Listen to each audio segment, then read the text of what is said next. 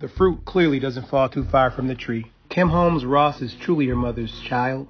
Listen as Kim describes growing up in Evanston, attending District 65 schools and Evanston Township High School, and why she is drawn to the work she is passionate about, serving her community. Kim opens up about her family, her childhood, and why she has chosen to follow in her mother's footsteps. Kim is giving back to the community and is unapologetic about her work and her love for it.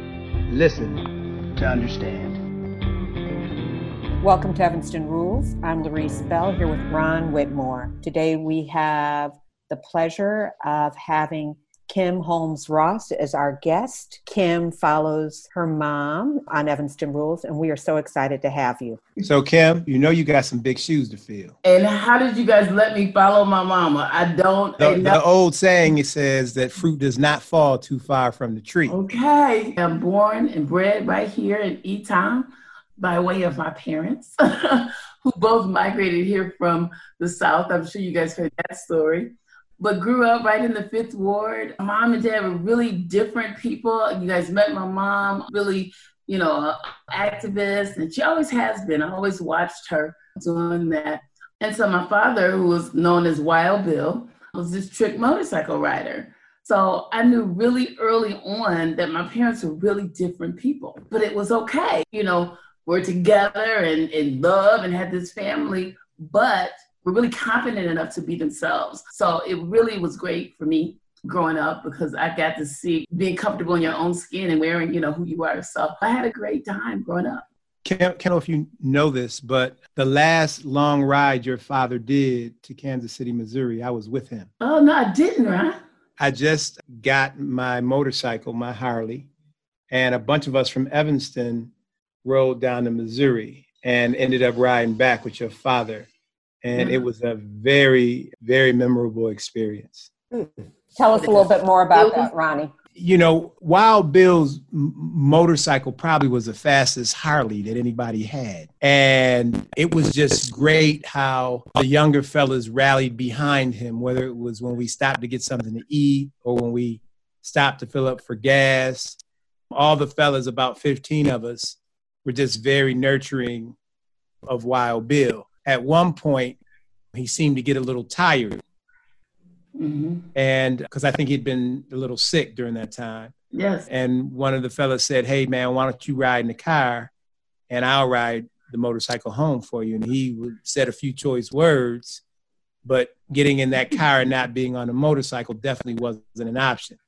And he proceeded to get on that bike and ride it like he was 25 years old for the next five and a half hours and it was just a beautiful yeah. thing. Awesome. That was his last ride, Ronnie. Yes. yes. That was his last ride. Um, yeah. He in August, and he passed away in October. Yep. And he was determined to. It was Black Rodeo the, that they do every year for the Black motorcycle riders, and he was a part of the inception of that in the '70s. Because I guess in his own way, he was an activist. Because um, Harley really discriminated against didn't want black riders, didn't want black riders representing them. He went to them for sponsorship and they told him no, he didn't have the audience he was looking for. So they made their own. Wow. And so when he heard that from Harley, what happened? I see that there are plenty of black folks who ride Harleys. But how did he feel mm-hmm. and what was his response? Well, I mean, very hurt because my father was a military man, so he wanted everything made in the USA. I won't even say what he called the other kind of bikes, but it was only a Harley. It only could be, you know, a, a Harley. But my dad went back then and, and, rebuilt his motorcycle. As Ronnie referred to it as one of the fastest around. He rebuilt it. He took it completely apart, built his own engine, built his own, I forget what they call it, because he, he didn't patent it. Um, but Harley actually ended up using it. It's the clutch system or the reverse system. I have to ask one of my brothers. But he took it in stride and kept right on moving, did his own thing. They started doing their own black rodeos and the black bike shows and you know, almost like the Chitlin circuit. But you know, to think about that, right? He rebuilds his bike, couldn't get a sponsorship from Harley. And just like always in history, the black man with the black invention gets taken away and people make bazillions of dollars on it. So What, what was that again? Piggybacking on Laurice's question, what was that conversation like? Well, the conversation was really pushed through in, in our house. You know, you, you can't let it stop you. And unfortunately, my parents grew up in the dead of the civil rights where people were not going to give you a break. And to that vein, it was don't stop, keep going. And, and, he did. And he made the best. And in his world, he was the best and really made people feel good about being who they were. So it was a great model to follow. Absolutely great role models and people who believe in community service. And that's awesome. But just because we come from people who have been there doesn't mean that we keep up with it. And you really have paved your own path with commitment and passion. And it's, it's something to really be proud of. Well, let me tell you, really, life's passion and my life's work by accident. I really didn't think this is what I would be doing. I, I watched my mom do it I was like, oh, no, not for me. And I went to school. Well, I went on a tour of schools, but that's another story. Um, and when I finally did get my degree and I got it in marketing, landed a job and hated it. And my mother at that time, who was the director of Family Focus, uh, said, look, I got a position in this vocational training program for teen moms. Come on, get your life together. We should find somebody in three months. That was in September of 1989, and I stayed until August of 2007.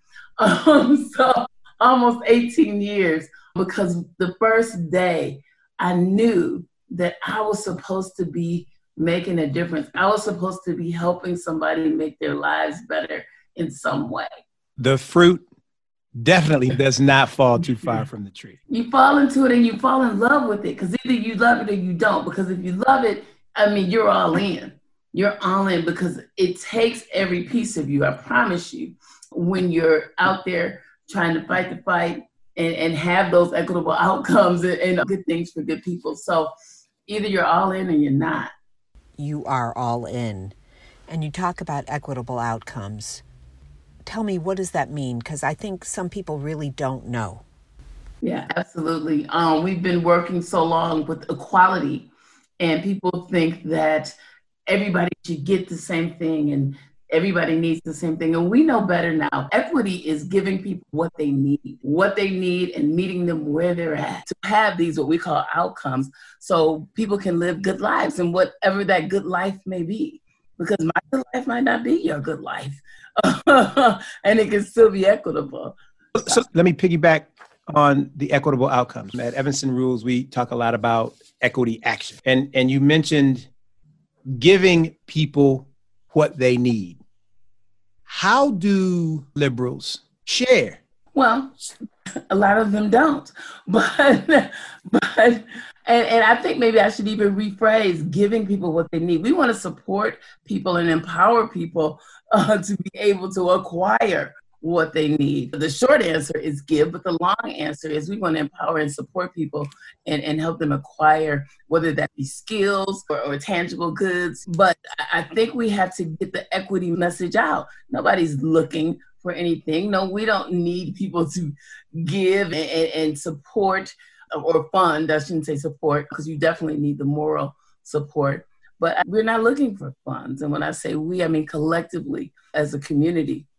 So when we talk about education, mm-hmm. uh, there was a gentleman that spoke, I don't know, five or six years ago, had a great conversation. I forgot his name, but he was talking about equity at the high school. Okay. And he challenged white folk that had all the resources to support the district in ensuring that more resources were provided to students that were victims of the gap in education. And the audience didn't address that very well. I heard a lot of gas, I heard a lot of pushback. Who was in the audience? Uh, it was an audience of Evanstonians. Mm-hmm. So, you know, when you come to a meeting at the high school, you're going to get black, white, brown, everybody's going to be there. And everybody's going to say or embrace the kumbaya conversation until my child gets less than this poor black child.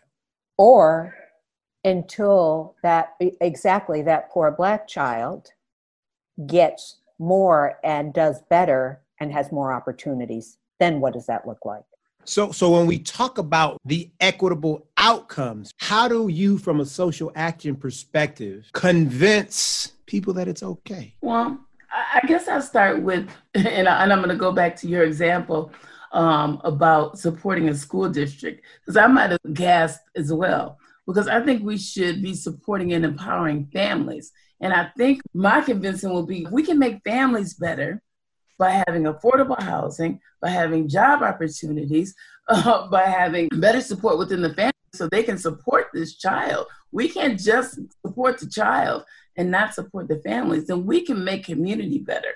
Got it. And we don't all live in Evanston, but we have to really have that conversation.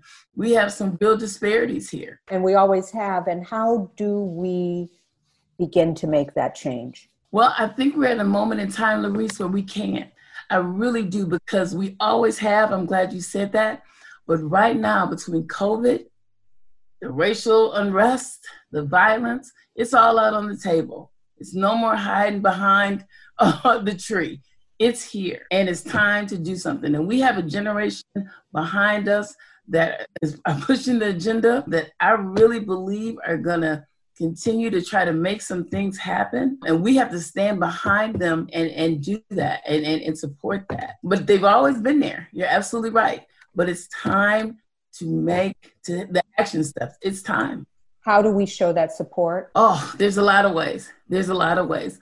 Um, getting connected with the various social um, service agencies especially the community foundation which has headed up huge fundraising efforts over COVID 19. And I keep talking about COVID 19 because I don't want all these great things that happen to go away once the pandemic is over. And, and I'm afraid of that. We unearthed that 80% of the people we had surveyed and, and got in touch with were suffering from food insecurity. Mm-hmm. People are hungry right here in town, okay? So we rallied behind that. We fundraised. We're feeding people, but what happens when this is over? What happens when the funds run out? So I think, Larissa, to answer your question, we connect ourselves to agencies who are doing the work. I don't think anything has to be recreated. You have people who are doing the work.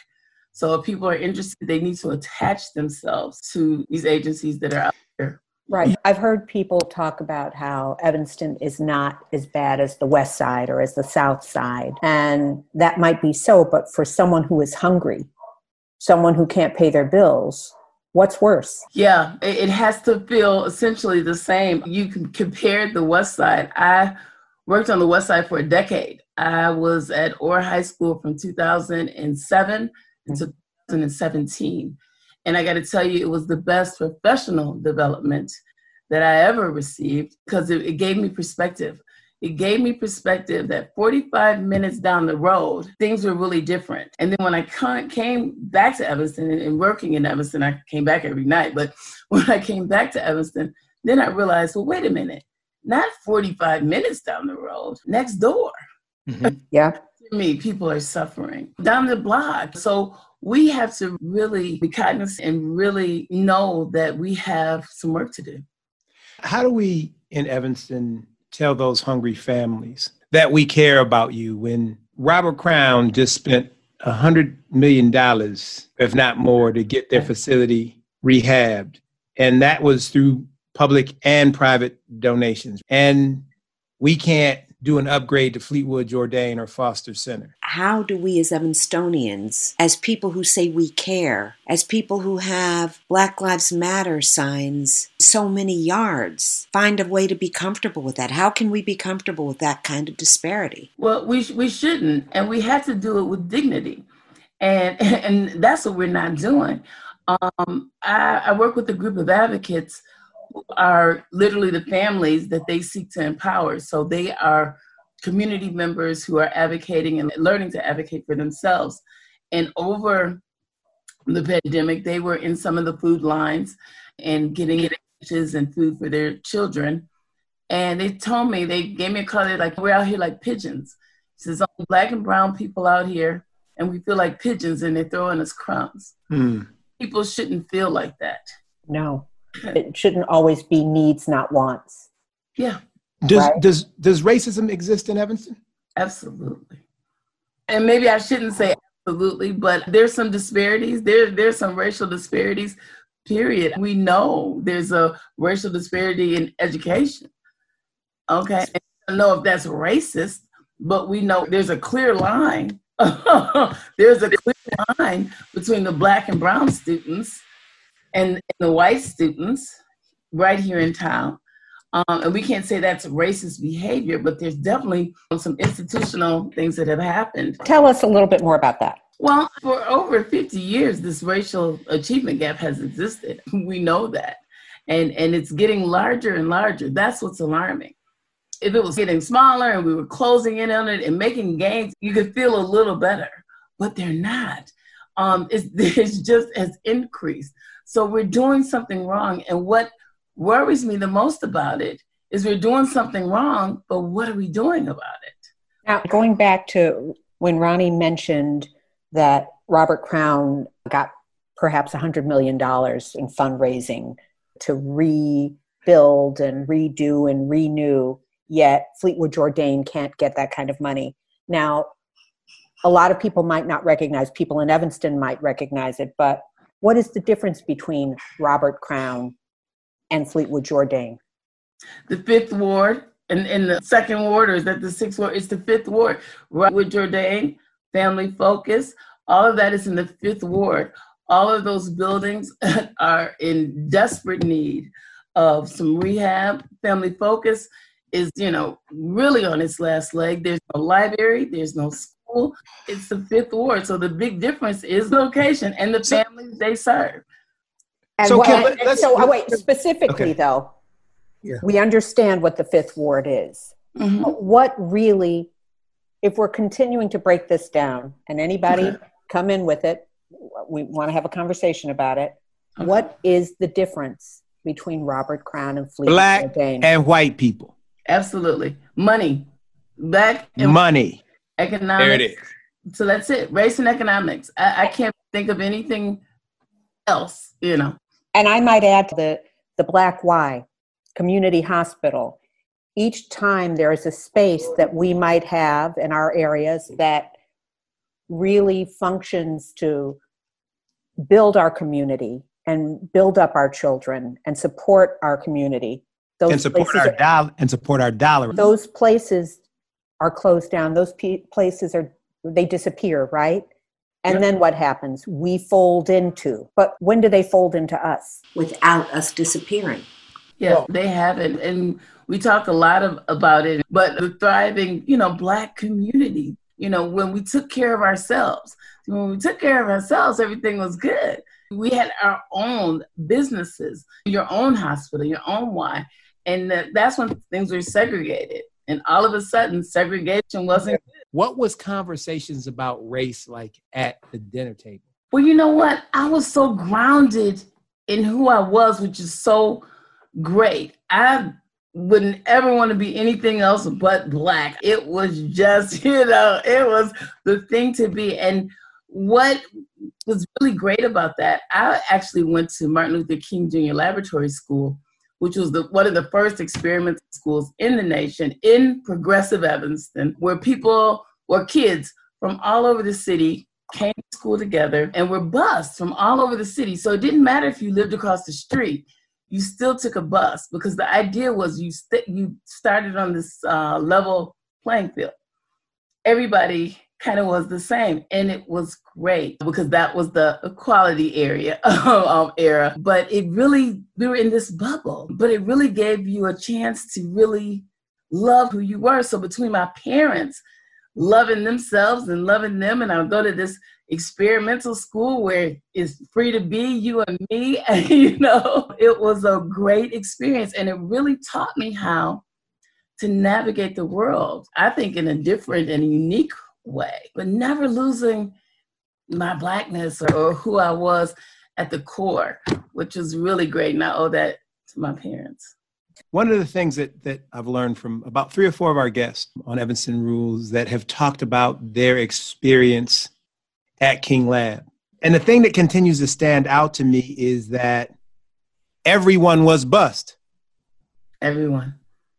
to a location black, white, brown kids. So everybody came in with a equal playing field. Mm-hmm. Shared experience. As shared experience. And the beauty of what Evanston could be is while that was an experiment, I wish they would have kept Foster Center open, bus white kids to Foster Center. That would have been that would have been equity action. But you they created that level playing field. And that experiment seemed to work for a period of time, not a long period, because we still talked about the gap. And, and I'm sure there are other variables that, that came into play. But everyone that has talked about being one of those first few classes that attended King Lab had a valuable experience. One of the best of my life. And like I said, if it had a soundtrack, I'm going to date myself. But if you guys remember Marlo Thomas and the, the Free to Be soundtrack, I promise you that was us. But no, but just being an independent learner, and that's where the gap came in because either it was for you or it wasn't. Mm. And like for me, it was great. For my brother, it wasn't. Mm. And you could choose if you wanted to do math that day. How so? How why wasn't it great for your brother, and why was it great for you? Because I think that's going to be the crux of when we talk about the gap and who's experiencing the gap more so and discipline more so. Yeah well my, my brother is a, a boy. So he wasn't quite as disciplined probably as studying. I'm an independent learner. I like to read anyway. So those are kind of things i was going to do. And at king lab you had the freedom to choose whether you were going to go to math or read or write or whatever and it didn't show up until junior high when there was time for these real classes you know like oh my God, does he know how to read or do math or whatever? But it really shows, I think, in knowing your child and giving them that support. And not that my parents didn't know, but we were in an experimental school, so we didn't have traditional testing or report cards. It was sixth grade when it showed up. But a lot of times, our Black boys who'd rather play football, basketball, and when they have those kind of choices, as opposed to reading this book, it, it shows up. Mm. And, and I'm, I would say that it's not simply that these boys want to be active, mm-hmm. it's that people aren't teaching to them. Or they didn't see themselves in the learning. Yes, no. right. No. I, I, Kim, I want to go back uh, to a moment where we talk about uh, parents being the first teachers and how we want to how you want to not just go after or try to help the individual, but the families look very different in each home. So, without maybe the traditional support, how do we help people who don't have the traditional mom, dad, or someone really there to show them the way? Well, we have to connect them with resources. And, and we have to know that there are resources out there. There's mentors and mentorships out there. There are people who care out there, but getting these kids connected, and we have to usually do that through the school system. If kids are nowhere else, they're at school. So, you know, not to put any more work on teachers because, boy, they have enough. And we definitely need more social workers where we can make sure kids are getting the support um, that they need. Because you're right, people don't always have traditional families and, and ways in which to get support. But uh, so, Kim, you got the blessing of having two very exceptional parents. How has that impacted you? I saw this very strong black woman growing up. I think I've lived my life a lot like her, I've, and I never had a second thought on on anybody else to be but strong. You just did it. You you took care of your family. You went to school. You fought for your community, and and, and that's just the way it was, and with a whole heart you did it. So my experience was a very positive experience because I, I had this strong woman and not only my mother, my grandmother. I grew up in a multi generational home. So my mother could do all these great things for Evanston because my grandma was at home with me and my brother, making sure, you know, cooking dinner and, and getting everything together. Mm. Um, so that was a huge thing in my life. So I had these strong women around me we often um, forget about the multi generational households yeah. and how important those are, and especially with Black families, the importance of the auntie, the importance of grandma, the importance of the mother. When your multi generational, strong, black, beautiful self shows up in a room with all white folk, what do they get? They get the full package. they get the full package. Good morning. It's just me. I'm me all the time. Now, I don't, I'm not even a code switcher. I've tried to remain professional, but I don't take myself out of who I am. There it is. It's important and we've needed to be strong. But it's also important to have the other pieces recognized because that's what makes us everything, right? We're not only strong, we're sensitive, we're thoughtful, we're smart, we're kind, we're deserving. We can do what we need to do. What are some of the challenges that you faced being a strong Black woman, not just in Evanston, but in the world? Hmm. Well, because sometimes when you show up in the room as who you are, every everybody's not with it. So you have to take it and, and figure it out. But what I have learned to do is really I, I don't compromise my integrity yes. or values. I you like it or you love it. Now I need my job, so I'm gonna do what I need to do for that. But and what we, I think, Rama, we can best teach our children and, and, and generations behind us: show up with who you are. So you need to be grounded in that and, and, and show up. So unpacking our history, right? This critical race theory thing, right? Mm-hmm. You know, America's always giving us these buzz terms. We come up with them, whether it's diversity, whether it's equity, whether it's inclusion. And now it's critical race. While our history is factual, but why is it in Evanston, in this place with, that celebrates its diversity, why is a superintendent getting death threats why is a white woman suing the district for a dollar?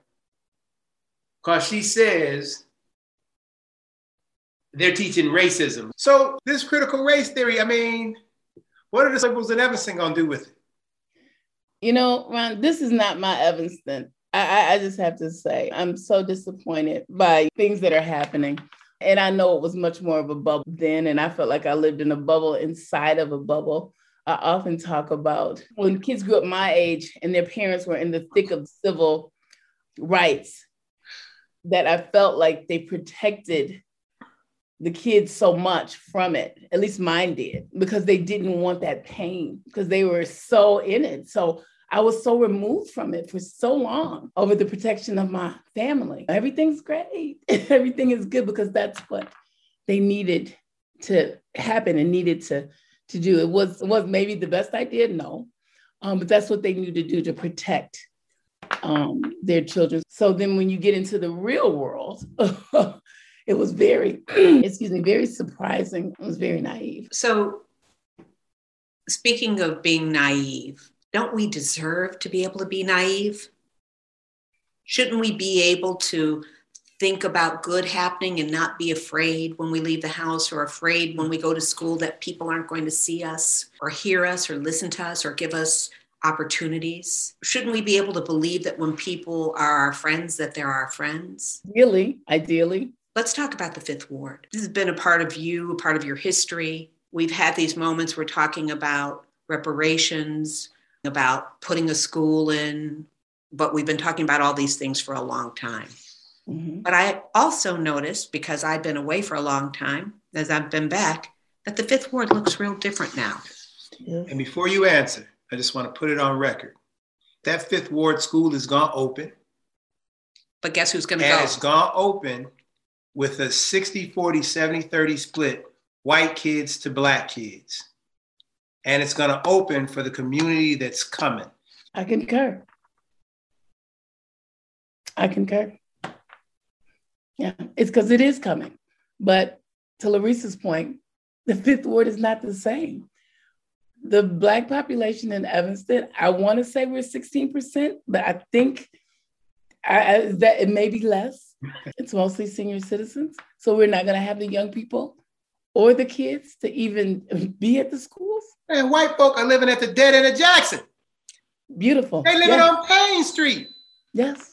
Jackson, Wesley, Payne, Yeah. And they have children. So these are families. So, yeah, this is not going to be a fifth ward school designed for Black folks in Evanston, which was what they wanted back after the Foster school. So, here's what else I'll say if there was equity in Evanston, once that school opens, the Evanston community would do this. They would create that 70, 30, 60, 40 split, but ensure that it was populated by Black students, which they're not going to do either. No, because it's going to be built a neighborhood school. So, exactly. so can we talk then about this? May seem like a leap, but to me, it's right there. How do we say Black Lives Matter as we do this? Like, what does that mean? What does it mean when you have a sign in front of your home in a historically Black neighborhood if you're not Black and you come in and you've been able to buy a house that you get for a certain amount of money that was owned by a Black family? So when you get an appraisal, you get the appraisal for 200,000, you end up selling it for 180,000. They keep it for a year, now it's worth 400,000. So they're making money on our loss. And is it their responsibility to be a participant in understanding what is happening to the Black community? Because that to me speaks to Black Lives Mattering. Or do Black lives only matter when what? What does it mean? We, I think we've gotten so comfortable with all these terms, but we're not acting them, we're not living them. And I, I think the predatory lenders and realtors, I think those are the people who should be held more accountable. Right. There's no way in the world that they should be allowed this to happen. They should have some set of guidelines, which it doesn't seem um, to happen. It's almost redlining the opposite way all over again. The opposite I mean, way. Well, because we used to be redlined where we'd have to go in one certain area. Okay. Now, the same area, we're saying to white folks, hey, go buy over here. Here's this is going to be your investment. Again, reverse, reverse redlining and you can get a good deal.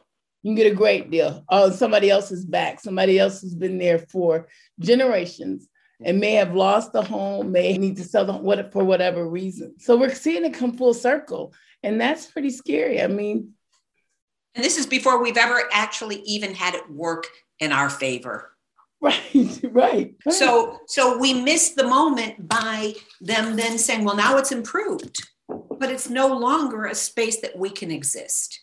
And, and, and listen, I understand that we as Black folks have opportunities and choices to live elsewhere and to do other things, but we are still suffering and there are still problems around it. And it is very much the gentrification of pushing people out. That's it. That's it. It's it's the push. Yeah, Kim, there are those of us that can still make it anywhere in Evanston. Right. There are those of us that can afford the taxes in Evanston. But the reality is the Evanston that you said you know not is here.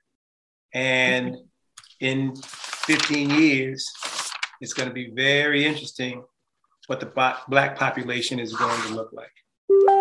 Absolutely. And Louise, you said we missed the window, but there was a time, my mother talks about it um, in the fifth ward when they wanted to, people wanted to live in the fifth ward. Black folks wanted to be together. Right. Okay. They had everything they needed. Business in the fifth ward. And they were community and, and loved it. It wasn't now they maybe realized they got pushed over there, whatever, but it was community. They didn't want or need to be anywhere else in, the, in a moment in time. We could shop black, Kim. Yeah. So, I mean, there was so many places we could go to make sure the black dollar in Evanston was circulating in that community. They could shop black. They could go to school black. All the activities. Gas stations, club, grocery stores, yes. churches, automotive shops, automotive right. shops. Yeah. So tell me, what was your fifth ward like when you were growing up? my fifth ward growing up, my fifth ward had begun to change. Some of the businesses, you know, had begun to close, but we were still community. I knew everybody on that four block radius over there between Leland, Lamar, McDaniel, Church. Everybody on the swing, you knew their families. I went to King Martin Luther King Jr. Laboratory School, so I had a different experience. I did not go to a neighborhood school, but I knew my neighbors. That was a pivotal moment for me, though in my neighborhood? Mm-hmm. Absolutely. And I don't ask that because I don't know. Yeah. I ask that because I want people to understand the fifth ward and the opportunities and the joy and the safety and the community. We never went home in the summer. We left in the morning. I don't even think we ate, I don't even know if we ate lunch. I don't know. But I knew we got to come home when those streetlights came on. But we were outside, we was on bikes. Nope. We were, and there was no moment where, oh my God, I'm not safe. Or I, or my parents, because they're the ones who put us at the house, like go on, get out and play. But that's gone. That was gone for my children, my younger children. My older ones were still okay, but like Nico, it, the kids just didn't start to come outside. The video games took over, right. and the neighborhoods looked different. And I think that growing up, your relationships in high school and college and grade school, how diverse was your circle of friends, and how has that changed at all? Has it grown?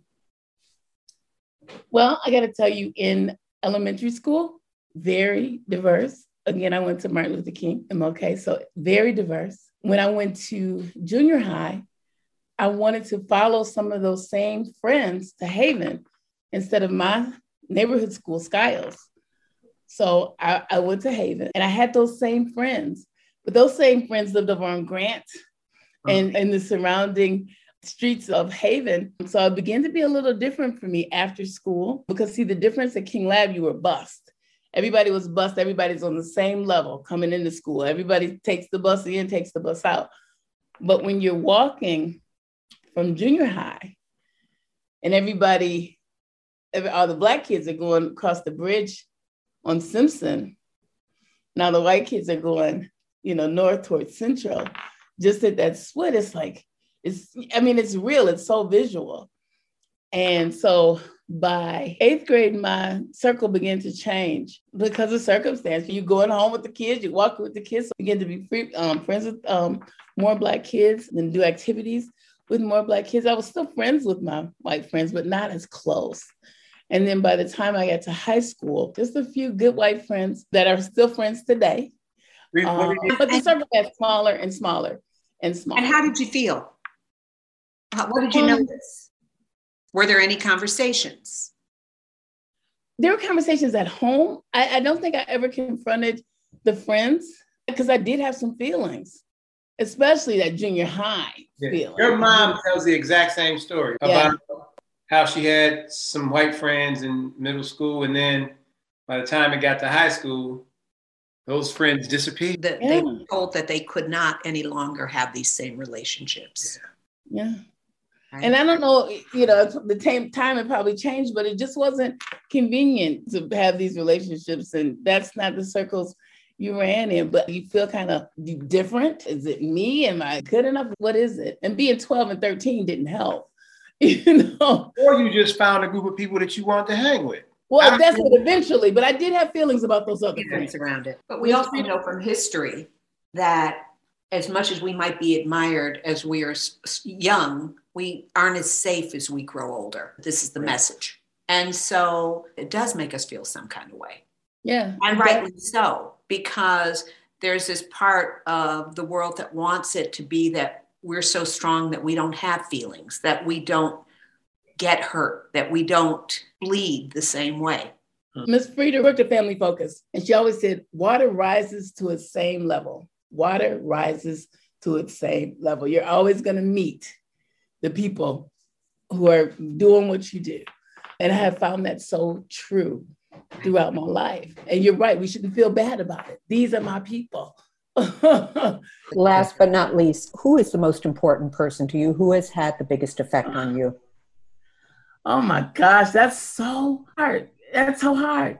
I, and and I and Larice, I can't name one. I, I can't name one because they would be my grandmother, my mother, my father, and my children.